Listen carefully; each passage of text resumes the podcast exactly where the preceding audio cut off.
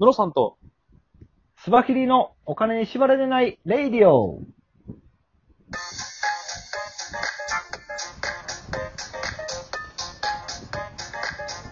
この番組は、元野村証券の営業コンサルタント、ムロさんと、テクニカルアナリストのスバキリがお送りするお金と経済のことについて話す番組です。お願いします。イエス。さあ、今日は何でしょうか？はい、本日ですね、えー投資のはい神様の、あの、ウォーレン・バフェットが率いてます、ウォーレンバフェットバークシャー・はいハサウェイですね。ここが、えー金を採掘する会社の株をうん持ち高を増やしてますっていうのがニュースで出てたんですよ。ああ、なるほど。はい。足元、金って結構、今、最高値を更新してきていたりいたりとか、っ。ていうのは、まあ、世界的な動きとしてあるところなんですけれども、これはもう結構、あのーある話で、はい不安なこと、例えば戦争が起きたり、うんうん。えっ、と、リーマンショックの時とか経済的不安なことが起きると、はい。金の値段って必ず上がるんですよ。はい。なぜかというと、まあ、あの、株は下がるときに、あの、一時期的に金って、あの、価値があんまり変わらないので、そこに避難するとうんうんうん。いう形で金を買う人が増えてるということですよね。なるほど、なるほど。あと、あの、今、足元は、結構あの、ドルの金利が下がってきてるのも影響してるかもしれないですね。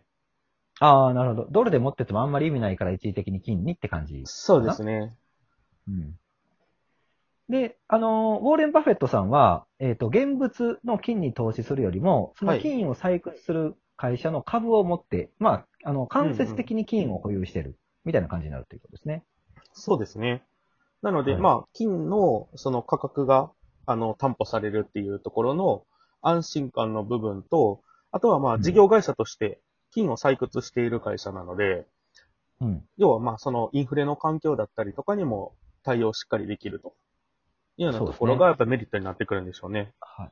面白いのは、そはいの株を買うために、銀行の株の保有率をさ減らしてるみたいですね。なるほど。銀行を売ってはい、金に買ってるって。まあ、まさに、うんうんうんあの、今の流れじゃないですかね。その銀行はこれから僕は、かなり辛い道が待ってると思うんですよね。はいはいはいはい。特にに日本の銀行なんか振込手数料とか手数料で稼いでたんですけど、うん。ね、新しい仮想通貨やペイペイとかがは流行り出すと、まあ、うん振込の手数料って僕たち個人間でいらなくなってくるので、はい。手手数料商売っていうのはまかり通らなくなってくるんですよね。なるほどなるほど。そうなると、銀行が稼ごうと思ったらちゃんと運用して利利益を出していくこと、うんうんうんもしく、は新しい商品を開発していくことってなるんですけど、うんうんうんうん。まあ、今まで手数料商売であぐらをかんかいでいた銀行に新しい商品をササービス作っていくっていうのはなかなか難しいと思いますね。あーまあそうですよね。その、はいおおそらく日本の銀行って結構早い段階から、あの、低金利の状態になって、要はうん何か商品、サービスを売って稼いでいかないといけないっていう状況になってたと思うんですけど、はい。世界の銀行、まあヨーロッパもそれに近い状態でしたよね、もうすでに。うんうん。アメリカの銀行ってその状況になったのは、おそらく今回のコロナを受けてたと思うんですよ。あ、そうですね。うん、要は社債であったりとか、国債であったりとかの金利が限りなくゼロに近いあ状態になって、要はそその金利収入のところ、金利を、あのー運用すればよかったところっていう状態じゃなくなってしまったっていうところがやっぱ背景にあるんでしょうね。うん。うんうんうんですよね。だからこの銀行がこれから本当にいろいろ考えていかないと、将来的に厳しい状況になるのは間違いなくて、うん。うんうんうん。まあ、そその、その、あのーウォーレン・バフェットが銀行株の保有を減らしていくっていうのはもう、まあ、それはそうだろうなっていう感じですよね。うんうんうん。新しく将来的に広がっていきそうなイメージがなかなか持ちにくいので、はいはいはい。これでも裏側でね、あの、ニュースであったところで、あの、ゴールドマン・サックスうんへの株式投資は、バークシャー増やしてるんですよ。なるほど。ゴールドマン・サックスって銀行業務よりどちらかというと投資銀行っていう意味合いが強いので、おっしゃる通りですね。そこですね、完全に。ねなので、投資していく感じでしょうね。ゴールドマン・サックスが結局、今足元、業績が良くなってきているのって、先日あの、アップルが社債の発行してますよとかっていう話をあの、はい取り上げさせてもらったと思うんですけれども、ここに絡んでるところなんですよね。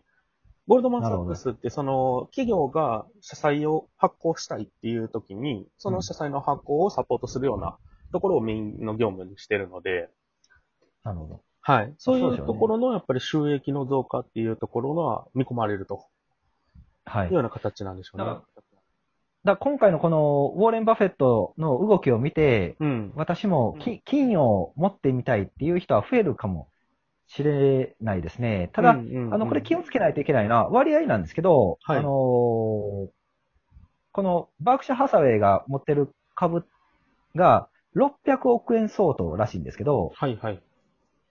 あのーウォーレン・バフェットの総資産って8兆円ぐらいあるんですよ。うん、うん、うん、うん。ということは、えー、なんだろう、もう100分の1以下の割合ですね。例えば、僕が100万円持ってたとしたら、うん。金を5000円だけ買ったっていう、それぐらいの話なんですよね。うん、うん。100万円持ってたとしたら、5000円だけ金買いましたよ。はい。だから、それぐらいの割合でしか増やしてないので、あのー例えば、資産の半分を金にとか、そういう動きじゃないっていうことです。まあ、ただうん、うんうん600億円っていうのは一般にしたらかなりの金額にはなるんですけど、そうですね。はい。だから、まあ、ちょっとだけ金を持ってみようかぐらいの感覚だと思いますね。うん、うん、うん。うん。すごいな。でも、600億円が僕らにしたら5000円とかそれぐらいのレベルっていうことですよね。それがすごいな、やっぱり。そうですね。もう意味がわかんないですよね。うん、うん、うん。あ僕がちょちょっと冷蔵庫買うのを10万円かって悩んでるのが、はい。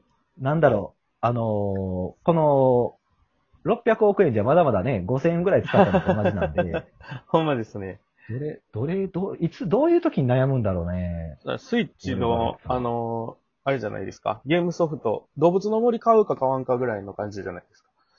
ああ、そうそうそうそう、そうですよ。僕らからしたら、このパブリックゴールドの株600億円分買うのは、はい動物の森買おうかな、どうしようかなとか、それぐらいのレベルのお金のそうですね。感覚です。よ。そうだ、そうだ。それがニュースになってしまうっていうね。確かにすごいな。な。うん、うん、うん。まあでもね、ウォーレン・バフェットがはい本当にこうやってちょっと何かをすることによってニュースになってまたそこにお金が集まってくるっていう形なので、うん、うん、うん。影響力の持ってる人はやっぱすごいですよね。そうですね。うん。まあ、今回の、今回のニュースは、多分僕は、こう、肝になっているところは、ここ、結構、金利のところが肝なんじゃないかなとは思ってるんですけどね。その、銀行の持ち高を減らして金にっていう動き。うん。うん。で、そこと、まあ、ももしかしたらそれこそあの、スバキーさんも以前にお話しされていらっしゃったところだと思うんですけども、その実質的な通貨の、あの価値っていうところから、例えば仮想通貨であったりとか、っていうところの価値がこう上がってきたりとか、っていうような今後の可能性っていうのも、まあ、こう視野に入れた動きだったりするのかなっていう気もするんですけどね。確かに、そうですね。うんうんうんだからもう銀行は本当頑張らないと、こっから先明るい未来はないですよね。そうですね。金融機関ででもあれなんですよね。その顧客情報だったりとか、その、要要は、えっ、と、会社とかの背景資産の情報だったりとかっていう、あの、もう他社がその情報を取りに行こうと思ったら、めちゃくちゃ苦労して集めないといけないような情報たくさん持ってるんですよ。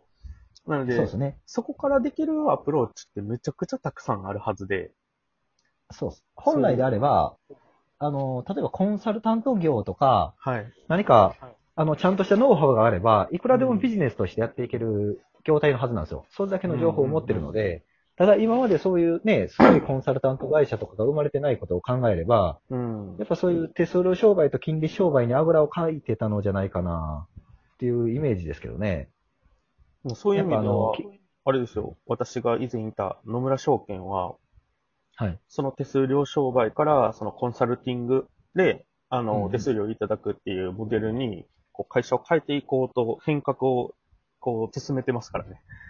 なるほど。やっぱそうですね。はいそれは、あの、証券会社だけじゃなくて、銀行も同じ道を進まないといけなくて、うんうんうん。そうだで銀と思います行ね。こそ、証券会社以上に企業の情報を持ってるわけだから、そうなんですよもっと深く、ね、強いサービスができるはずなおっんです。しゃる通りですね。証券会社は背景資産持ってないですからね、情報を。いや、そうなんですよ。うん。全圧倒的に銀行とはそこにアドバンテージがあるので、そうですね。はい銀。行がそこを、ね、あのーそこをちゃんとして、カスタマーサクセスというか、お客さんのその成功のためにいろいろアドバイスしていくサービスを出したら、うんうん、うん。僕はもう爆発的に売れると思いますね。いや、おっしゃる通りだと思いますね。はい。うん。銀銀行がそうなるかどうかが多分分かれ道になると思いますね。うんうんうん。かなりね、その人材教育の面だったりとかで課題は多いんだとは思うんですけれども。そうですよね。うん。でもなんか、その、ウォーレン・バフェットさんが銀行の株を減らしたっていうことは、はそっちにあまり未来がなさそうだと見られてるかもしれないですね。ああ、なるほどな。はい。いや、でも自分も、まあ、しょ僕は証券でしたけれども、金融業界で、まあ、僕も椿さんも働いてましたからね。なんはいかその業界頑張ってほしいなっていうこう気持ちはありますけどね。まあ確かにそうですね。うん僕はでもあの、すいません、あの、銀行あんまり好きじゃなかったんですけど、そっか。いい いつも商売敵でしたからね。銀行のかあらお金を引っ張ってくるのが僕の仕事だったのあ、で、そりゃそっか。まあそういう意味では僕も商売敵でしたね、ゴリゴリの。そうですね。し、まあ、どう考えても銀行が本気で来られたら絶対負けるんですよ。ファンドやら証券会社。そこがだから、その、ね、お金に物を言わしてやってくる感じが僕は好きじゃなかったですね。結構ぶっちゃけ、ぶっちゃけトークが出ましたね、今。まあ、でもあの、今はね、うん変わってる、くるこれから変わってくるかもしれないので、そうですね。変わっていく銀行に期待というところで、そうですね。今日はまとめたいと思います。はい。はい。あの、金の方がちょっと値段が上がってくるかもっていうところですよね。はい。はい。落ちしていきましょう。よろしく。お願いします。はい、よろしくお願いします。